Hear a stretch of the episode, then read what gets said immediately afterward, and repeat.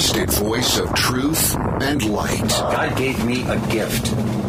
I shovel well. I shovel very well. And a rally point for those who've accepted the reality that they are not sheep. We've got a blind date with destiny. And it looks like she's ordered the lobster. This is the Brian Hyde Show. Well, hello there, and welcome to the show. Our program is brought to you each and every Monday through Friday, two hours a day. I know some say that's a bit much, but the good, good news is we can break it down into nice, easily digestible segments. And it's brought to you by great sponsors like MonticelloCollege.org. Also, by our good friends at hslammo.com, our friends at the Heather Turner team at Patriot Home Mortgage, pure-light.com, and lifesavingfood.com. By the way, if you missed my uh, conversation with Kendall Whiting, who is the uh, founder, or at least the he's the, the proprietor behind Life Saving Food, great guy, great conversation. If you've been thinking food storage, I would say give these guys a shot, see what they can do for you, and uh, you know enjoy a little bit of that peace of mind in an otherwise uncertain world. So I got a lot of stuff on the on the menu today. Pun intended. We're gonna we're gonna cover a number of different things. There are a few random thoughts that I wanted to to throw your way. First and foremost, I am a stickler for uh, not getting mired in politics, and a friend of mine sent me a really interesting quote from Butler Shaffer. And I'm, I'm, not sure, but I think Butler Shaffer may have just passed away within this last year. But uh, one of my favorite contributors to uh, Lew Rockwell's amazing website. This is what Butler Shaffer said. You're going to understand exactly why this resonated so strongly with me.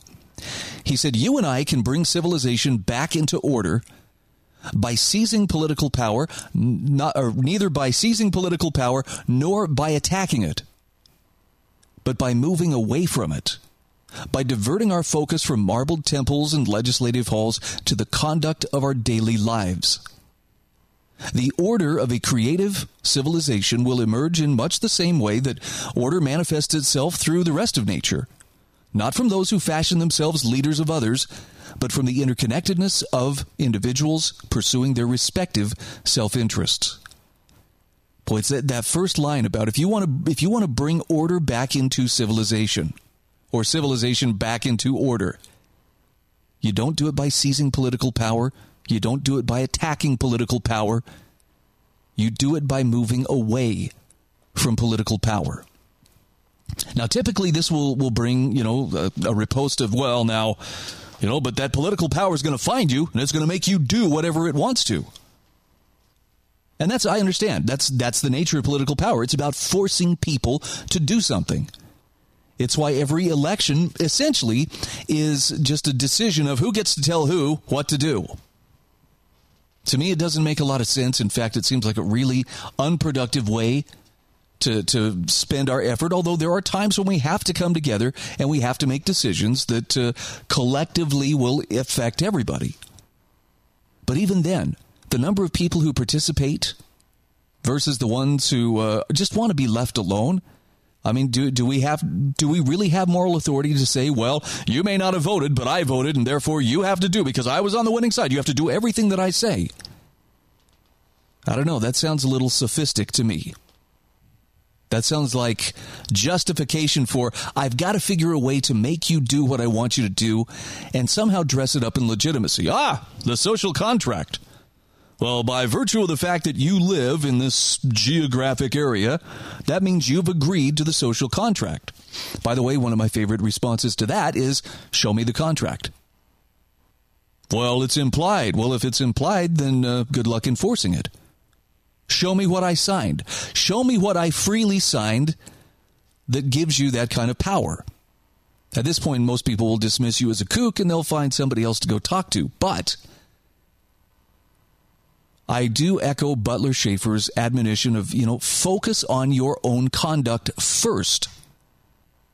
People who do this will attest you have more influence than you think you do. Somehow we've been brainwashed into thinking, well, you know, the only place that a person can really have influence is in the voting booth. That's where your influence is best felt. That's one place where you can, can use your influence.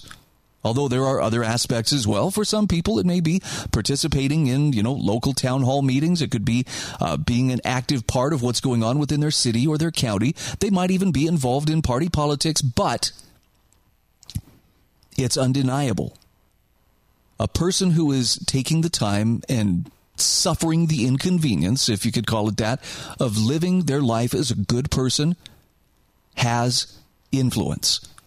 They will improve the world around them, and, and, more importantly, they will draw other people after them through the gravitational pull of their example.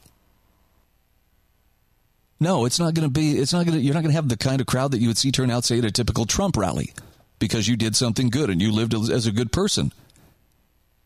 It takes place at a much more grassroots level. But it's also a lot more authentic. And I mean, no, no disrespect to those who really enjoy political rallies. But uh, I kind of got my fill of that in junior high and high school. We'd have pep assemblies, right? When there's a when there's a big game, hey, let's have a pep assembly, and we'd chant in unison, and we'd cheer, and we'd boo, you know, the other team, and yeah, we uh, we all felt that, but it was artificial. And it's it's much that way with politics too. So, you know, my advice is minimize your political footprint as much as you can. You'll find yourself happier, you'll find yourself less frustrated, but more importantly, you actually free yourself up, including your mental and your moral energy, to do things that make a difference in meaningful ways. And what those are, you know, that's that's going to be different from person to person. Some people are going to go out there and they are going to minister to the homeless. They're going to they're going to tend to them. Some people are going to teach others around them. Some people are going to, you know, they're, going to I don't know, build a patriotic sculpture, build something that that brings beauty into the world. Everything seems like it, it starts out fairly beautiful until it gets uh, corrupted with politics. Then it turns into a power struggle. But that's where we find ourselves today, to the point where, um, you know, we're repeating mistakes of other societies that came before us, and most people can't recognize it because they're so consumed with politics. They just they don't see it. Politics is all about being against the other. It's less about what you stand for, at least for most people, because you don't have to really invest anything other than, hey, do you have some deep seated anger? Yeah, yeah. How about some hatred? Oh, yeah, I got that. Well, have I got an outlet for you? See them? They're not us. You should boo them. You should throw trash at them as they walk down the street. Right on, and away they go. Oh, and here's a flag. Wave this while you do it. Notice I didn't say which flag because you know it, it could be any other flag or any other virtue signaling uh, device, right? By the way, I did see I saw something today. I'm not a fan of flags or bumper stickers and things that otherwise you know proclaim I support this, I support that, and that's that's I'm not denigrating your country's flag. I'm just saying there are a lot of alternative flags out there, trendy ones that uh, you know make a great virtue signaling device. But uh, I I normally don't I don't put bumper stickers on my car. I don't want to draw attention to myself. I might have to make an exception.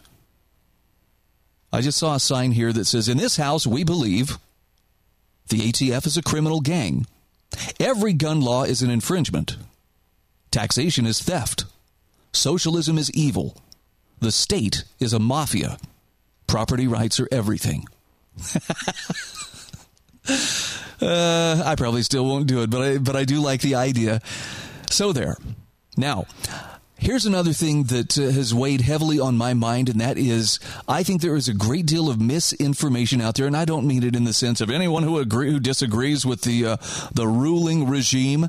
Why, if they're saying something contrary to what uh, our our members of the political class are telling us, somehow, you know, that's bad. I don't believe that. But I did find a tidbit from Caitlin Johnstone. And as I've mentioned before, on paper, she and I shouldn't line up on very much, but I follow her writing regularly. I subscribe to her weekly emails. Her, actually, she sends out several a week because I found her to be every bit the truth seeker that I am trying to be. And that doesn't mean we necessarily line up, but I think she's sincerely trying. And she's clearly paying attention. She's very unapologetic about what she sees Therefore, I recommend her as someone who is driven more by truth than ideology. If you're looking for a straight take, she's got a good one. Here's an example of what I mean. She says, as total mass media blackouts on important news stories become more common, the challenge increasingly is not just obtaining newsworthy information about the powerful via whistleblowing, investigative journalism, etc., but also finding ways to get that information seen by people, which is awful but she says it also means people like you now play a much more important role in the media because you don't need to be an investigative journalist or even a whistleblower to find fun and creative ways to get important, critical information in front of people's eyes. Do you understand what she's saying? If you're tired of the lies, if you're tired of the misinformation, you want to help sh- share truth and light, you can do that We'll come back to this in just a few moments. Please stay with us.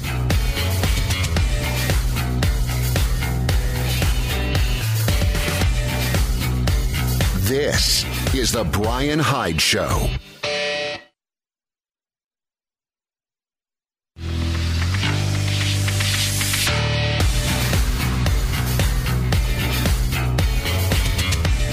This is The Brian Hyde Show.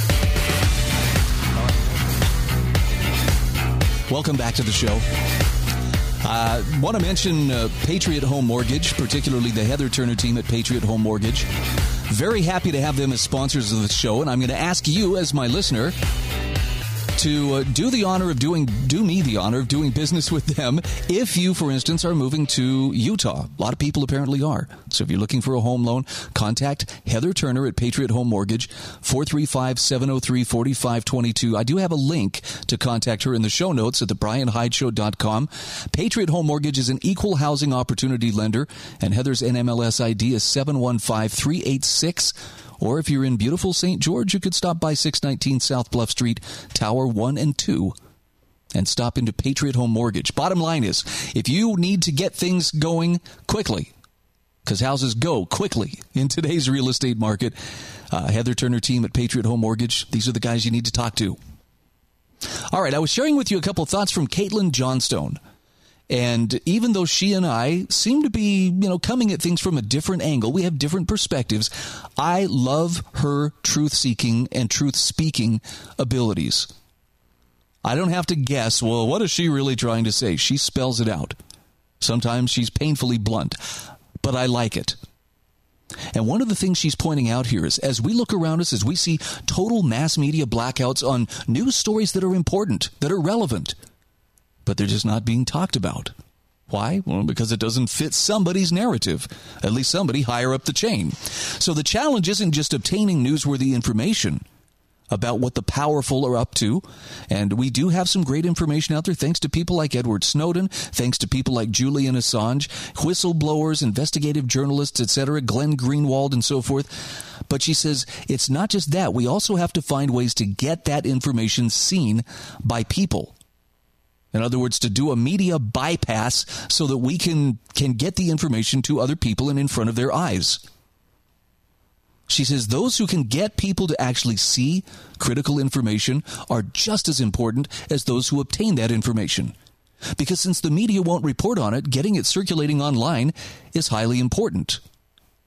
And if you can do this, you're making a huge difference.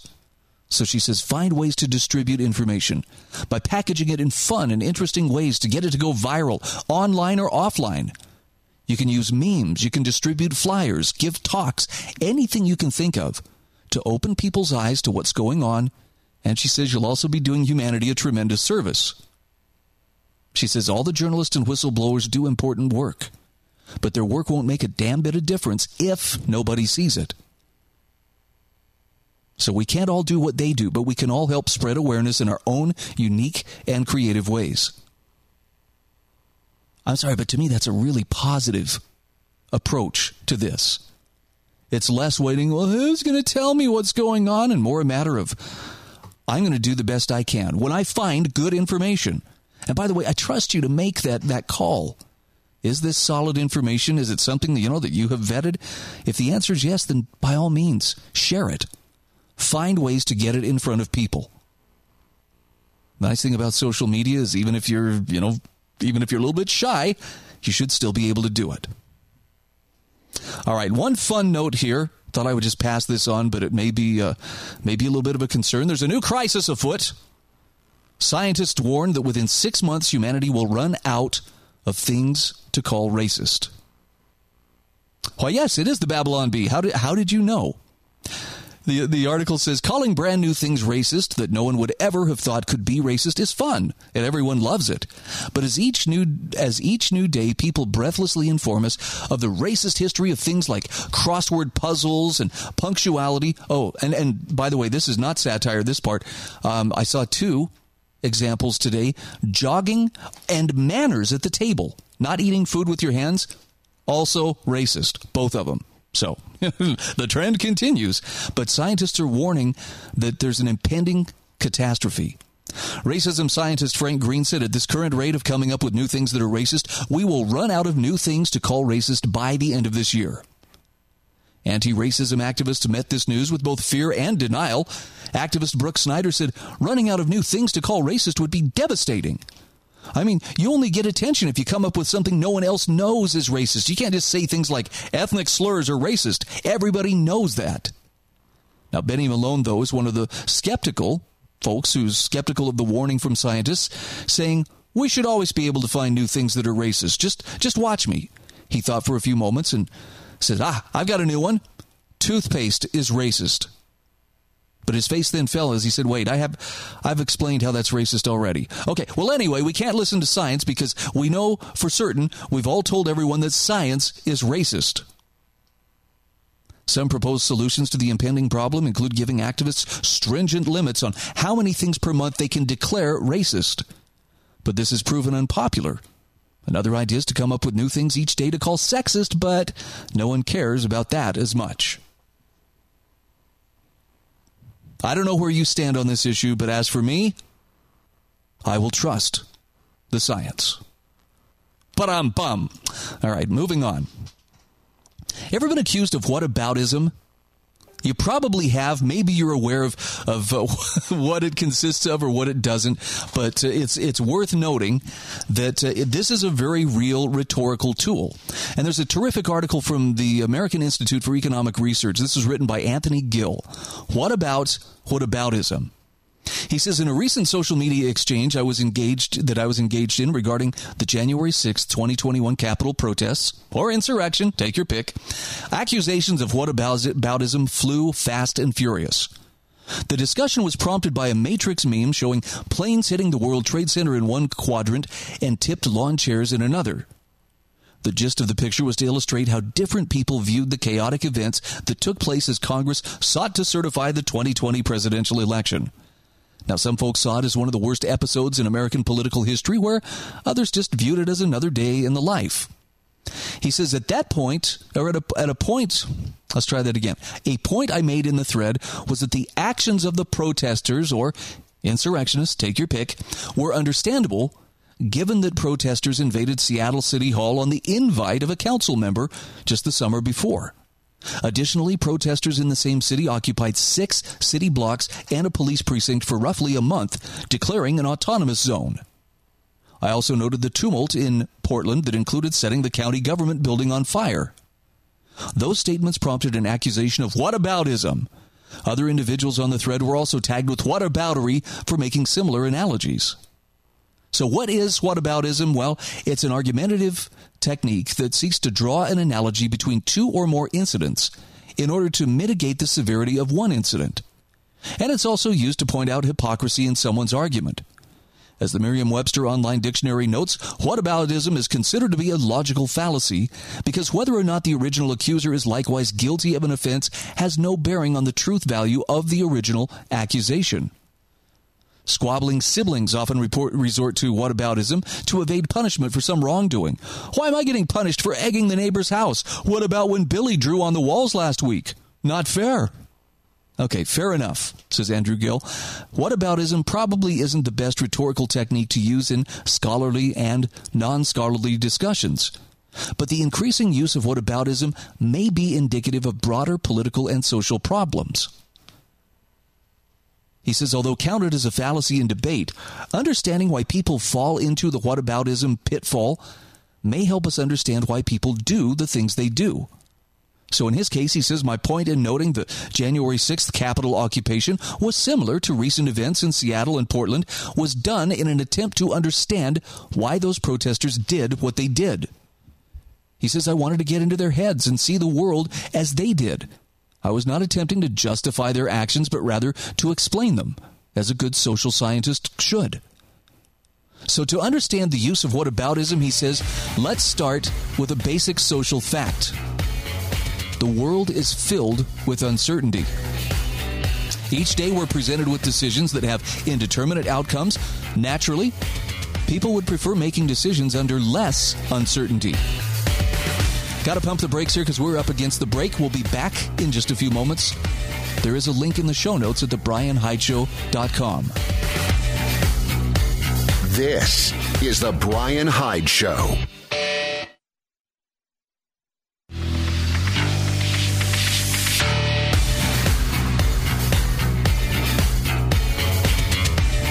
This is The Brian Hyde Show. Hey, once again, welcome back to the show. Please go to my webpage, thebrianhydeshow.com. There you will find my daily show notes with links if you want to dig a little bit deeper into some of the topics that I'm covering. Right now, I'm sharing an article from Anthony Gill. What about whataboutism? Apparently, this was from a conversation he had online uh, concerning the events of January 6th. I mean, some people call it an insurrection, some people call it a riot. I think that uh, I, I think it's been very politicized and is being milked for all the political advantage that some can get out of it. But I think he also has a great idea here about how we try to mitigate uncertainty he says humans try to mitigate uncertainty in a number of ways, including relying upon social norms and or following legal and regulatory codes written by government. And if all these sources remain stable, the outcomes of our decisions become more predictable.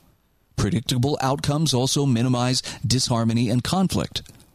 Now, consistent enforcement of violations of social norms and laws is critical for maintaining their stability and legitimacy. In fact, he says that's the basis for the rule of law.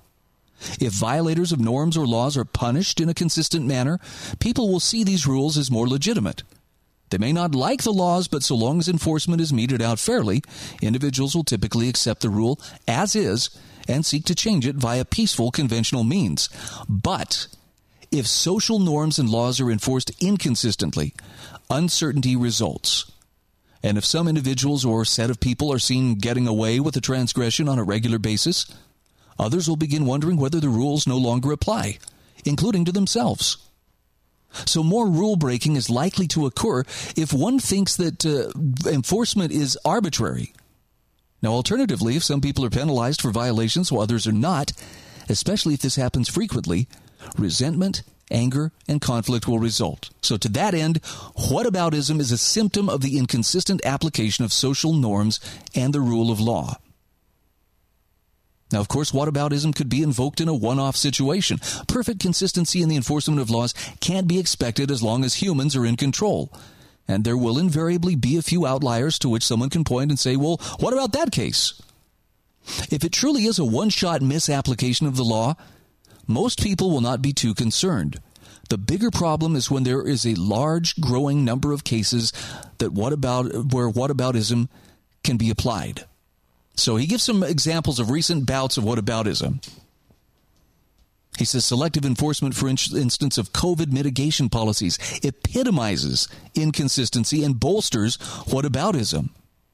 Like when average citizens were asked to avoid indoor gatherings with non family members, while the elites who made that policy felt comfortable dining in large groups at high end restaurants. Gavin Newsom, we're looking your direction. Religious services were restricted around the country, as was attendance at weddings and funerals.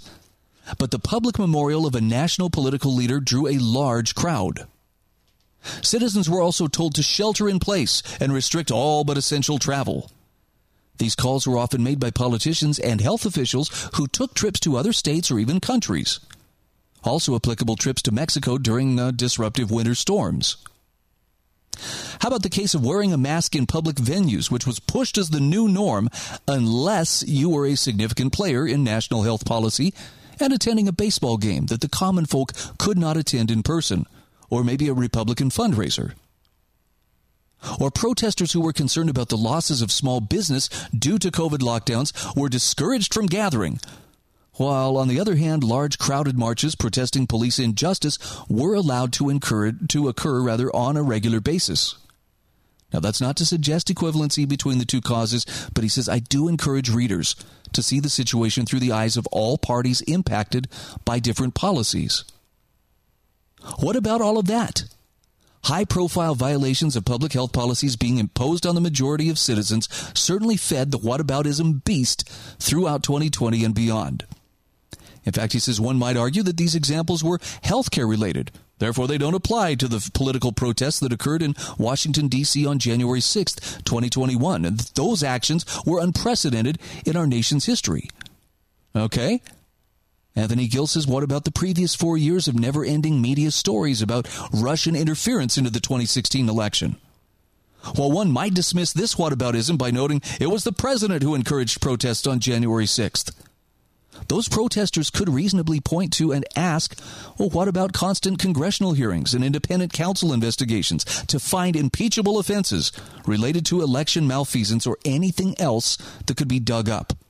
All of this landed with a big dud, and Congress moved into other territory to find impeachable offenses aimed at the president, all of which could easily appear as a never ending witch hunt.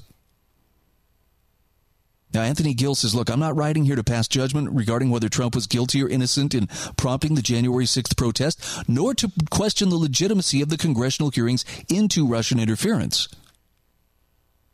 Moreover, he says, I should note that the hypocrisy that generates whataboutism is not the bailiwick of one party. Elites across the ideological spectrum have shown a tendency to issue rules and promote social norms for the common folk while failing to live up to those standards themselves and he gives example after example. He says, I'm just noting that there appears to be a solid basis for individuals to, f- to think that standards being applied to them were not applied to others. If citizens are feeling increasingly bamboozled, it should come as no surprise. So, an, inc- an increase in whataboutism is the canary in the coal mine if we are seeing consistency in applying and enforcing our laws breaking down. And as far as that canary in the coal mine goes, this bird is not looking all that healthy. So, what can we do about whataboutism? Well, Anthony Gill says we can probably expect it to continue into the future. Now, there's a couple of reasons for this. First, the number of laws and regulations continues to grow, making it more difficult for citizens to know and understand what their government requires of them. More importantly, those in charge of monitoring and enforcing adherence to the law will also find it more difficult to apply the complex array of often cross cutting laws consistently. Even the most well intentioned policymaker and judge will find it difficult to adhere regularly to the rules imposed upon others. All the more fodder for whataboutism. Second, as government expands in its size and scope, the stakes of winning elections and controlling the levers of power will also increase. If violating the norms and laws of our electoral system can give you a competitive edge, shenanigans are sure to arise. And once in power, the temptation to apply policy to benefit your cronies over others and enforce the rules selectively only grows. Now, Anthony Gill says, despite this gloomy forecast, I urge readers and fellow scholars not to jump too quickly to accusations of whataboutism, particularly when citizens are questioning the legitimacy of the government ruling over them. When the cry, well, what about X, arises in argumentation, it's a good time to step back and evaluate the claim through the eyes of others. Now, it may be the claim holds no merit. Alternatively, it may open our eyes to bigger problems that we've failed to notice. So, what about that? I thought that was a really helpful essay. And hopefully, it's something that you can find useful and implement uh, in your uh, quest for truth as well. Hey, justice, by the way, is supposed to be free of political activism. In fact, that's part of the reason behind the blindfold and the scales that uh, Lady Justice is seen holding in, in the representation of it. But when the system is beholden to politics rather than justice, we are in trouble. And Ron Paul pointed out uh, recently that the January 6th show trials threaten all of us. Listen to this. The recent felony conviction and eight month prison sentence of January 6th protester Paul Hodgkins is an affront to any notion of justice. It's a political charge and a political verdict by a political court. Every American, regardless of political persuasion, should be terrified of a court system so beholden to politics instead of justice. He says, We've seen this movie before and it does not end well. Worse than this miscarriage of justice is the despicable attempt by the prosecutor in the case to label Hodgkins, who has no criminal record and was accused of no violent crime, a terrorist. That was based purely on what he was alleged to have been thinking. As journalist Michael Tracey recently wrote, Special Assistant U.S. Attorney Mona Sedky declared Hodgkins a terrorist in court proceedings, not for committing any terrorist act, nor for any act of violence, nor even for imagining a terrorist act. She wrote in her sentencing memo The government recognizes that Hodgkins did not personally engage in or espouse violence or property destruction. She added, We concede that Mr. Hodgkins is not under the legal definition a domestic terrorist. Yet, Hodgkins should be considered a terrorist because the actions he took entering the Senate to take a photo of himself occurred during an event that the court is framing in the context of terrorism. Now, Ron Paul says this goes beyond a slippery slope. He's not a terrorist because he committed a terrorist act, but because somehow the context of his actions was, in her words, imperiling democracy. In other words, Hodgkins deserved enhanced punishment because he committed a thought crime. The judge on the case, Randolph D. Moss, admitted as much in carrying a Trump flag into the Senate, he said Hodgkins was declaring his loyalty to a single individual over the nation. Ah, that was his sin. We'll be back in just a moment.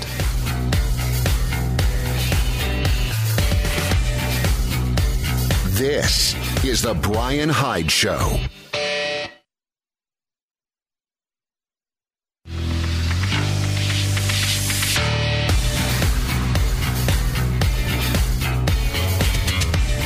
This is The Brian Hyde Show.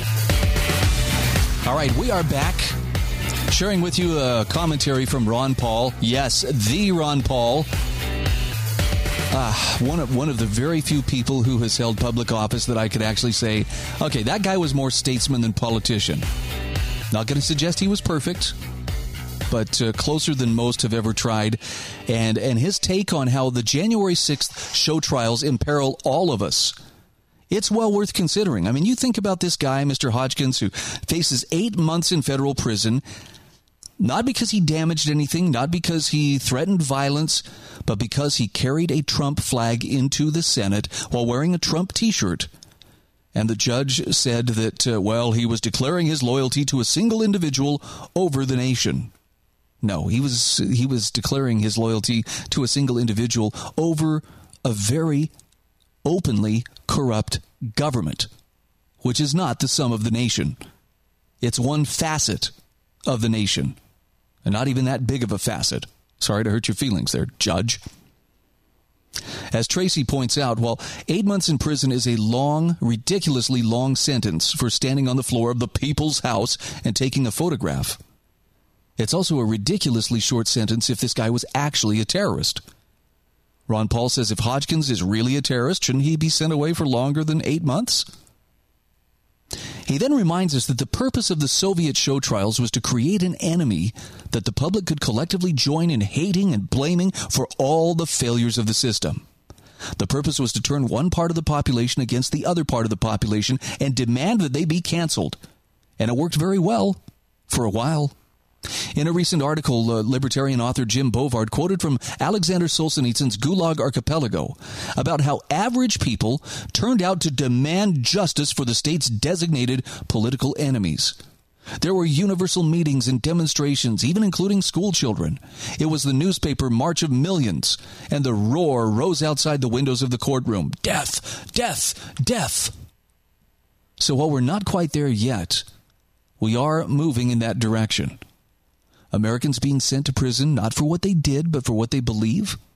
Does that sound like the kind of America we really want to live in?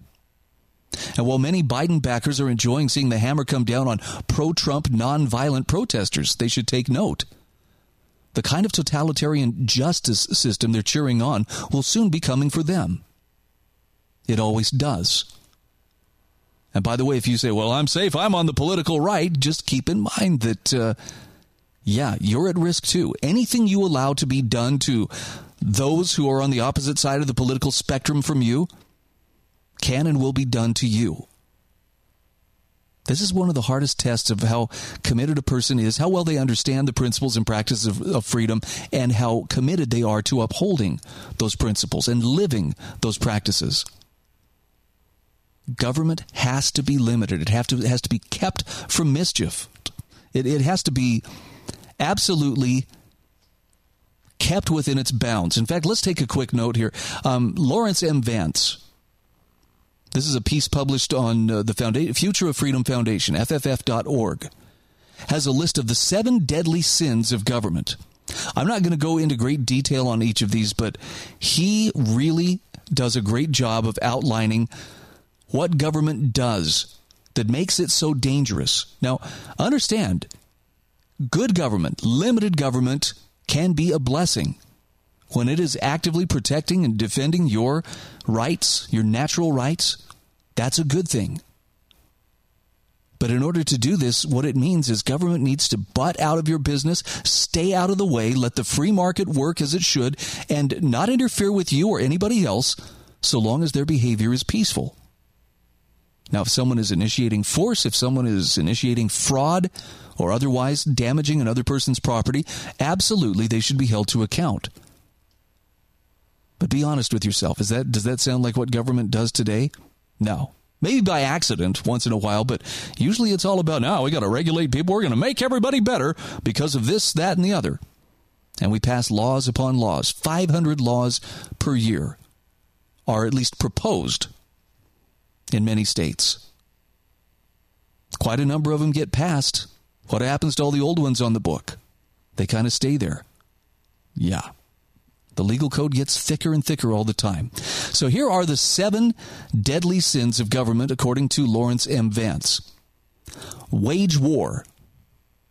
He says if there's one thing governments do, it is wage war. And this has been true throughout history. The Persian Wars, the Punic Wars, the Gallic Wars, the Hundred Years' War, the Thirty Years' War, the Seven Years' War. I mean, he goes through this long, long list. War of the Spanish Secession, Napoleonic Wars, the French conquest of Algeria, the Crimean War, the Sino-Japanese War, the Balkan Wars, the Mexican War, Spanish-American War, World War I, World War II, the Korean War, the Vietnam War, the First Gulf War, the War in Iraq, the War in Afghanistan. And no doubt there's another one teeing up even as we speak of this. This doesn't uh, even begin to touch on the various civil wars, revolutions, rebellions, conflicts, insurgencies, and wars of independence. Now, as painful as it is to recognize this, the U.S. government is no different than any other, other government in history. They've never gone a decade without war. The only time it went five years without war was during the Great Depression. Most of the military operations launched since World War II have been launched by the United States. Look at our military spending, and you'll see it dwarfs the rest of the world put together. If you can convince yourself, but that's all for a good purpose, well, more power to you. Because the people on the receiving end of that good purpose may just beg to differ. Here's the second deadly sin confiscate wealth. Although all taxation is government theft, the income tax is particularly onerous. Tax Freedom Day is the day calculated by the Tax Foundation when the nation as a whole has earned enough money to pay its total tax bill for the year. That day usually doesn't come until about 100 days into the year or later. How crazy is that? Americans collectively spent more on taxes in 2019 than we did on food, clothing, and housing combined. Here's another deadly sin redistribution of income. According to the late economist Dr. Walter Williams of George Mason University, tragically, two thirds to three quarters of the federal budget can be described as Congress taking the rightful earnings of one American to give to another American. Using one American to serve another. And this includes things like far- farm subsidies, business bailouts, Social Security, Medicare, Medicaid, food stamps, welfare, and many other programs. Also, this is the next sin government has a tendency to monopolize education. In his book, The Problem with Socialism, published in 2016, economist Thomas J. DiLorenzo begins his chapter on education like this Imagine the grocery industry was organized in the following way. Every residence is assigned by the government to the nearest grocery store in its neighborhood where it must purchase its groceries. There are heavy penalties for anyone caught shopping at an alternative grocery store. All groceries are paid with an annual lump sum tax collected by the local government. Anyone can then walk into his or her assigned grocery store, pick up whatever she wants, and local governments boast about the free public groceries. Now he continues the analogy. It's possible to shop anywhere, but one must pay twice. Once with the grocery tax and a second time by paying cash for the alternative groceries. All employees of the grocery store are paid the same according to whichever seniority group they belong to. It's almost impossible to fire a grocery store employee for any reason except criminality. Grocery store employees who are grossly incompetent and negligent are routinely promoted. And if the grocery stores are so badly run that food rots on the shelves and their spending increase exceeds their budgets rather, or if the grocery workers go on strike, well, they simply increase the grocery tax. That's exactly the nature of the public school system in the U.S. and most of the world when it's operated, controlled, and funded by government. Here's another one of the deadly sins government has a tendency to criminalize vice. You want to read a great essay? Lysander Spooner's Vices Are Not Crimes, a Vindication of Moral Liberty, eloquently contrasts vice and crime. Vice are those acts by which a man harms himself or his property. Crimes are those acts by which one man harms the person or property of another. Vices are simply the errors which a man makes in his search after his own happiness. Unlike crimes, they imply no malice toward others and no interference with their persons or property. Here's another of the deadly sins control prices. Rent control laws, sugar price floors, there's a long list of these things. And then the final sin regulate everything. Probably don't even have to go too deep into that, but uh, regulation is deep and getting deeper. So Lawrence Vance says so if government shouldn't wage war, confiscate wealth, redistribute income, monopolize education, criminalize vice, control prices, and regulate everything, then what should it do? And the answer is as little as possible. In a free society, the functions of government in whatever form it might exist would be strictly limited to prosecuting those who initiate violence against, commit fraud against, or violate the personal or property rights of others and exacting restitution fr- from them. This is a great article. I hope it's worth your time. It's in the show notes at thebrianhydeshow.com. Take a read. If you find it worthwhile, feel free to share it with your friends. This is the Brian Hyde Show.